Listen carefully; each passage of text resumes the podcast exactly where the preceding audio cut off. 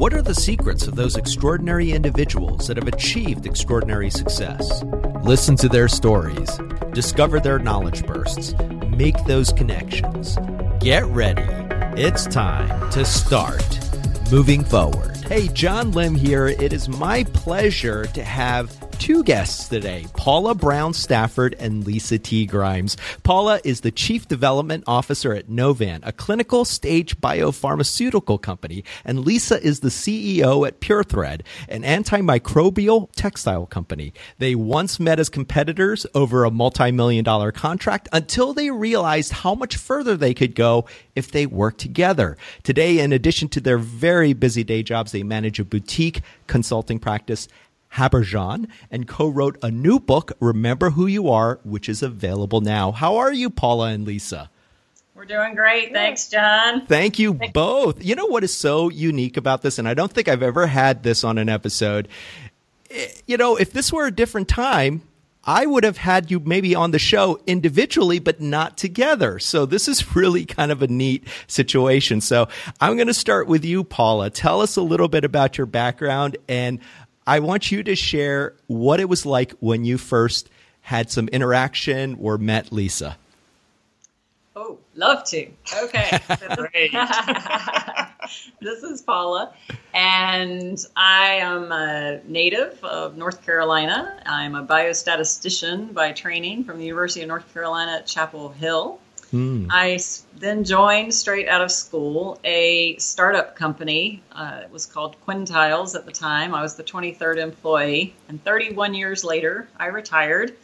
They've recently renamed themselves IQVIA, mm-hmm. but in my uh, last five years, I was president of clinical development, and of the 35,000 people that the company had worldwide, I managed about 22,000 of them. Wow.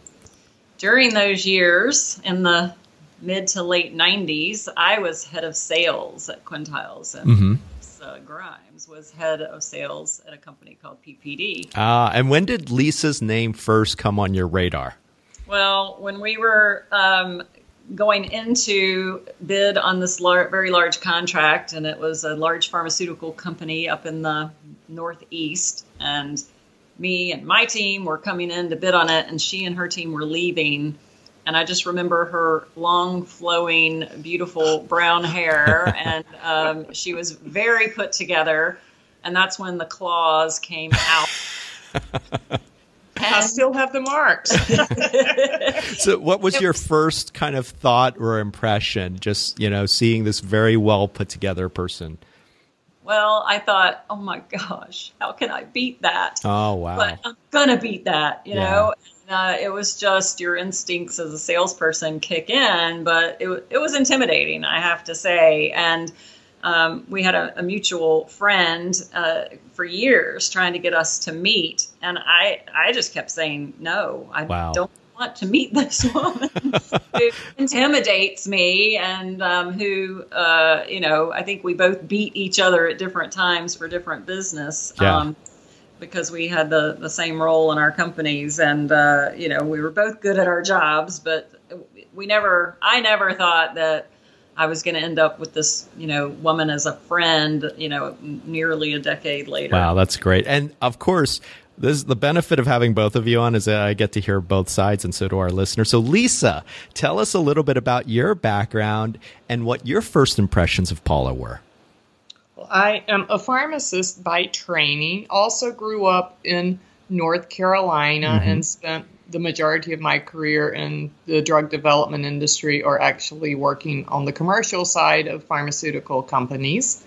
And as Paula mentioned, met her at that particular company. I rather remember there was a revolving door in the lobby and here is this well put together, attractive blonde who is a biostatistician, and I could barely spell biostatistician, wow. much less do biostatistical analysis. And um, so, but because I do have a bit of a competitive nature, was determined that. she wasn't going to win that contract. And so the man that she mentioned, we actually thank him in in our book had been after me the same way that he was after Paula, saying, You two will finish each other's sentences. Would you please just meet wow. each other? And we finally agreed to, and he set us up a lunch appointment, but then he didn't show up. So the two of us went to this restaurant, and here we are. And it's like, Well, hi hi. And um, about 15 minutes later, we were finishing each other's sentences and wow. it hasn't stopped. Well, Paula, let me switch back to you. So, your mutual friend sets up this lunch. And yeah. what is your feeling going into this lunch? Meeting someone that you know of, that you were avoiding meeting all this time? I mean, what's going on in your mind? You know, in my mind, I was like, there's just some ulterior motive here. Why does this person want to meet me? I don't really, but, you know, I was getting to that point in my career where I needed a woman yeah. to be able to talk to about business, though. And so I was a bit apprehensive and nervous, but I was also hopeful mm-hmm. that, you know, maybe this person who I trusted, you know, maybe he was right. And yeah. that you know, he saw me from afar. He didn't, we never worked together.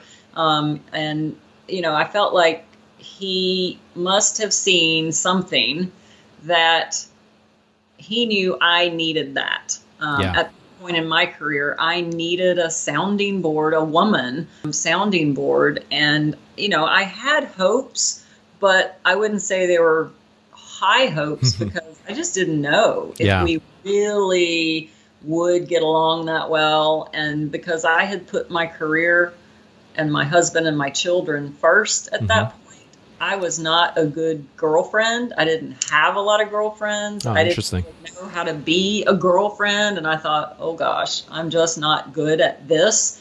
So um, I went into it with um, quite a bit of apprehension. Wow. And Lisa, let's let's get back to you. So you talked about 15 minutes in, you're finishing each other's uh, sentences. So at this point, what's going through your mind? I mean, you two obviously have a lot in common, and you're discovering that you have a really good rapport. So, I mean, what where do you lead things off uh, at the end of that first lunch meeting? Well, we actually ended it off that we were going to start getting together, and that we both had the respect for each other. We certainly did not like it when the other one won the business, but we knew that each was perhaps capable in her own right. And I think, like Paula, I remember being excited that I had met a very successful female executive who, you know, was managing to continue to grow in her career and also raise her children and be committed to her children. And I felt that we understood each other enough that sometimes we might not talk for a few months. So mm-hmm. it wasn't like we saw each other at the level we do now that we have a business together. Right. It was one of those understandings that if I just need to ask you something off the record that I want an opinion on,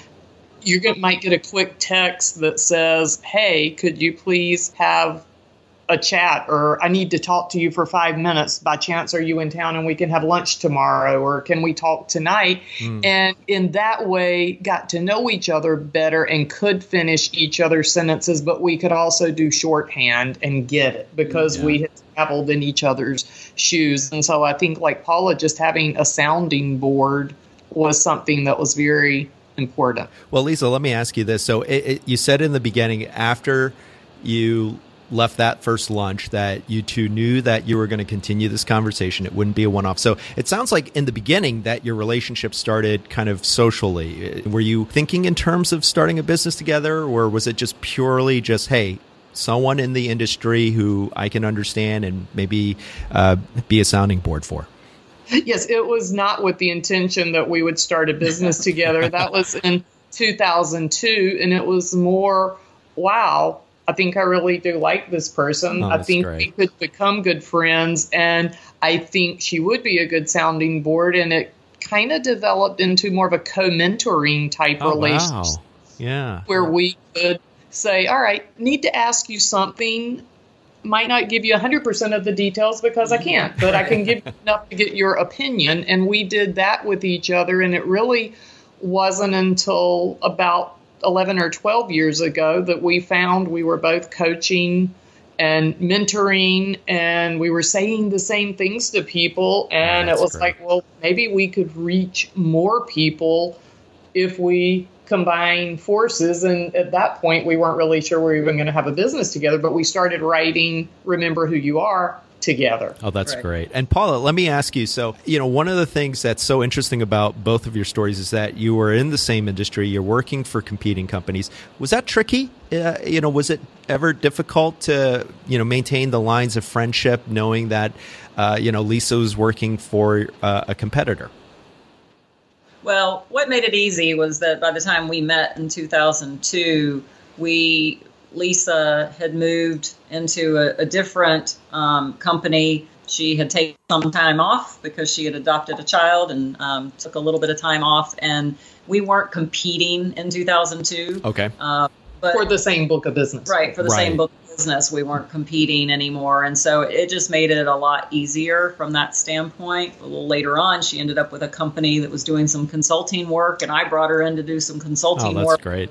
My company. And so we we learned to work together, um, you know, at that time. So we weren't competing for business when we decided we could become social friends. yeah. And, and Paula, l- let me stay with you for a minute. So talk about the transition from friendship to maybe collaborating together and then eventually starting a practice and then writing your first book. Sure. Well, as I said, it, it was, you know, three or four years before we started talking about this book. And, and really we ended up socially inviting our, our husbands to you know dinner with us. And they started hearing us share stories about what we dealt with in our careers and how we had managed to be successful and how we had balanced our lives and how we were beginning to you know give back etc and our husband said you guys just need to write a book.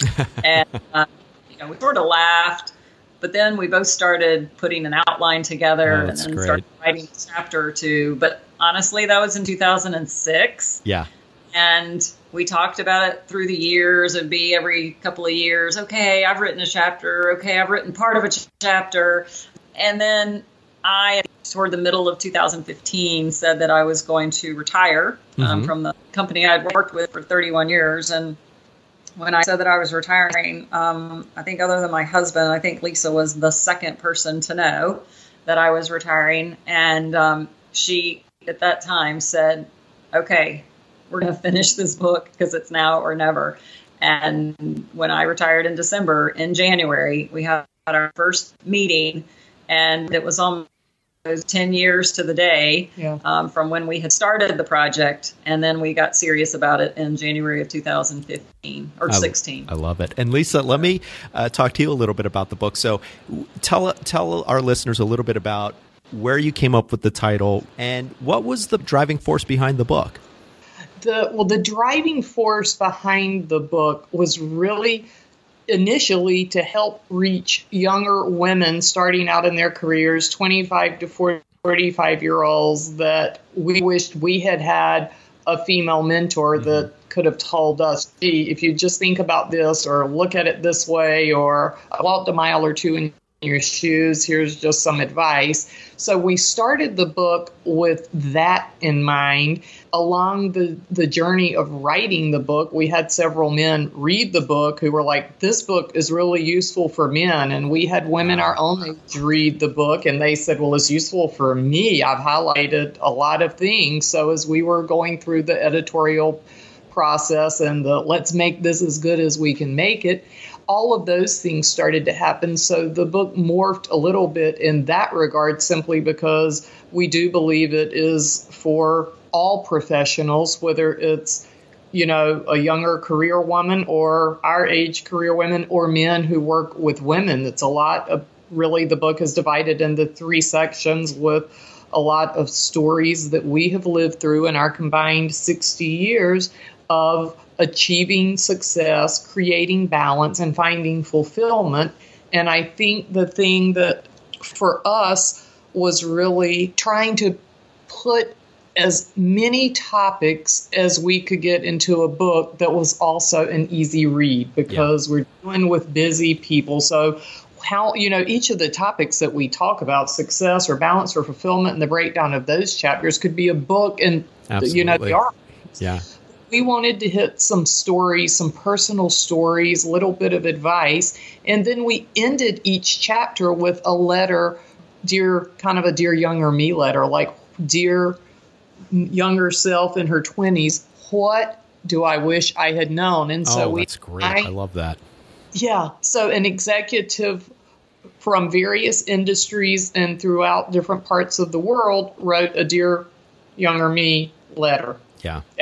And Paula, if it's okay, I'll ask Paula to tell "Remember Who You Are" story because it really came oh, from absolutely. one of from yeah. her childhood, and it does tie in. So I'm not avoiding answering it, but it ties into being who you are. But I think the the genesis of it is with you. Yeah, absolutely, Paula. Yeah, we had a number of different names for the book, and as we, you know, sort of uh, draft names, but as we kept writing and we kind of kept coming back to a story that early on I shared was that there were four kids in my family. I'm the third of the four, and whenever we would leave the house, um, you know, to go out with friends or on a date or anything, you know, our, our parents would say, now, remember who you are. Mm. And that is a saying that always stuck with me. It's interesting. I went to my 35th high school reunion recently and saw a, a, guy that I've known since I was five years old and haven't seen him in a while. And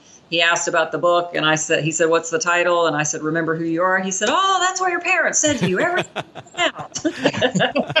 Sounds like it was like it was meant to be as a title, and I love it. So, Paula, let me ask you. This is this leads perfectly into my next question. So, working together with Lisa, I mean, you both have a consulting practice. You've written this book with this title that I think will resonate with so many people. What would you say is your big why?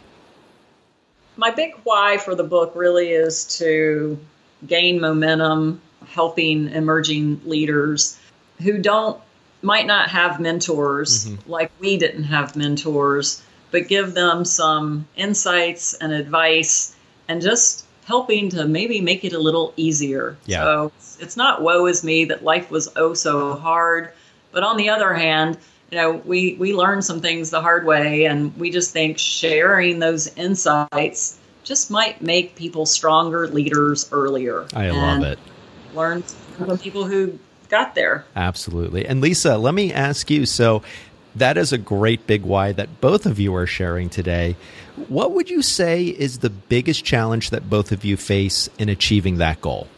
Well, I would say getting our message outside of the Southeast and outside of healthcare. We've mentored and managed and coached a lot of, of people in this area and in healthcare, but is trying to really get the word out, I would say, is our biggest biggest challenge of sharing of, that story. Mm-hmm. Yeah, and and what what are some steps that you're taking to get past that challenge? We are spending time doing some podcasts with uh, folks like yourself. We are accepting a fair amount of speaking engagements, whether it be at colleges or other businesses, and then we are just trying to work toward a logical marketing plan for a rollout because we do believe in giving back and we have worked with some companies that bring us in to speak and we will donate a book to for them to give away to young people that they might be recruiting or those sorts of things. So we really do see a lot of what we're doing as giving back. So it's finding the best ways to give back in a meaningful way. I love it. And Paula, I've got to ask you. So, when you first met Lisa, or when you first saw Lisa, did you ever imagine in your wildest dreams that you two would one day write a book together, start a coaching practice together, and be on speaking tours and interviews together? Not in a million years. I love it. Isn't, isn't it amazing? I know it's not like I wasn't dreaming big, but that's just not something. As a biostatistician, you know, I was not somebody who was good at the writing. Ever thinking that I would write a book, um, that was just never uh, in my future that I saw. But um, it, it really has uh, worked out thus far. Um, you know, pretty good, and we're, we're excited about it. Well, I'm excited to have both of you to share that amazing journey. Well, Paula, Lisa, are you ready for the Knowledge Burst session? Sure. Sure. All right, let's do it. And the way this is going to work moving forward, listeners, I'm going to tweak it just a bit and I'm going to alternate. I'm going to start with you, Paula. One of the things that I think both of you are doing and working on and coaching people on, which I think is so important, is bringing greater balance in your professional and personal life. So, Paula, share one tip that you think is important for increasing the balance in your personal professional life for 2018. So mine is to prioritize, mm-hmm. make priorities in your life, and then stick with them. And those things that you're just not so keen on, outsource them. Uh, you can do it in your personal life. I love it. Lisa, share one tip for approaching someone maybe that you've known for a long time as a competitor to maybe talk about collaboration or find some common ground, whether as friends or in business?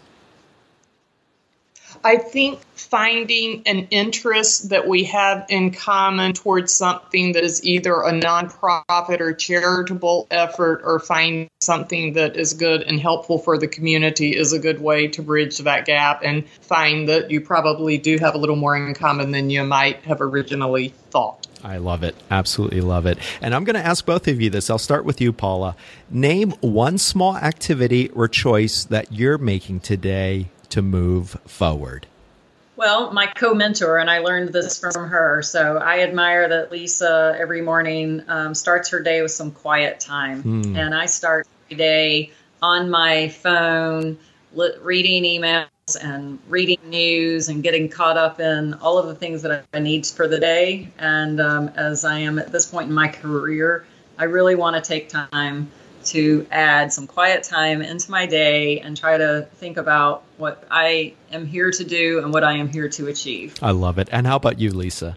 Making sure that I have adequate time in my day for friends or to help friends of friends accomplish something that they want to accomplish. So figuring out how to do that better. I love it. Absolutely love it. Hey, moving forward listeners, you can find links to many of the books and resources mentioned by today's guest, along with offers to try out Audible and Amazon Prime. These are affiliate links for which I receive a small commission, which helps the podcast and is greatly appreciated. You can find these on the write up for today's episode at bemovingforward.com. All right, both of you, Paula, Lisa, ready to do a little time travel?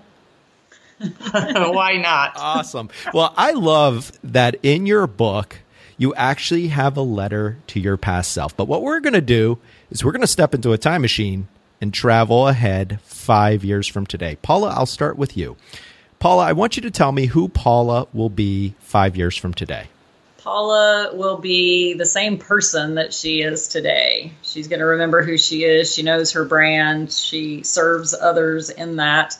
And I'm hoping that five years from today, maybe there's a book number two. Ah, love it.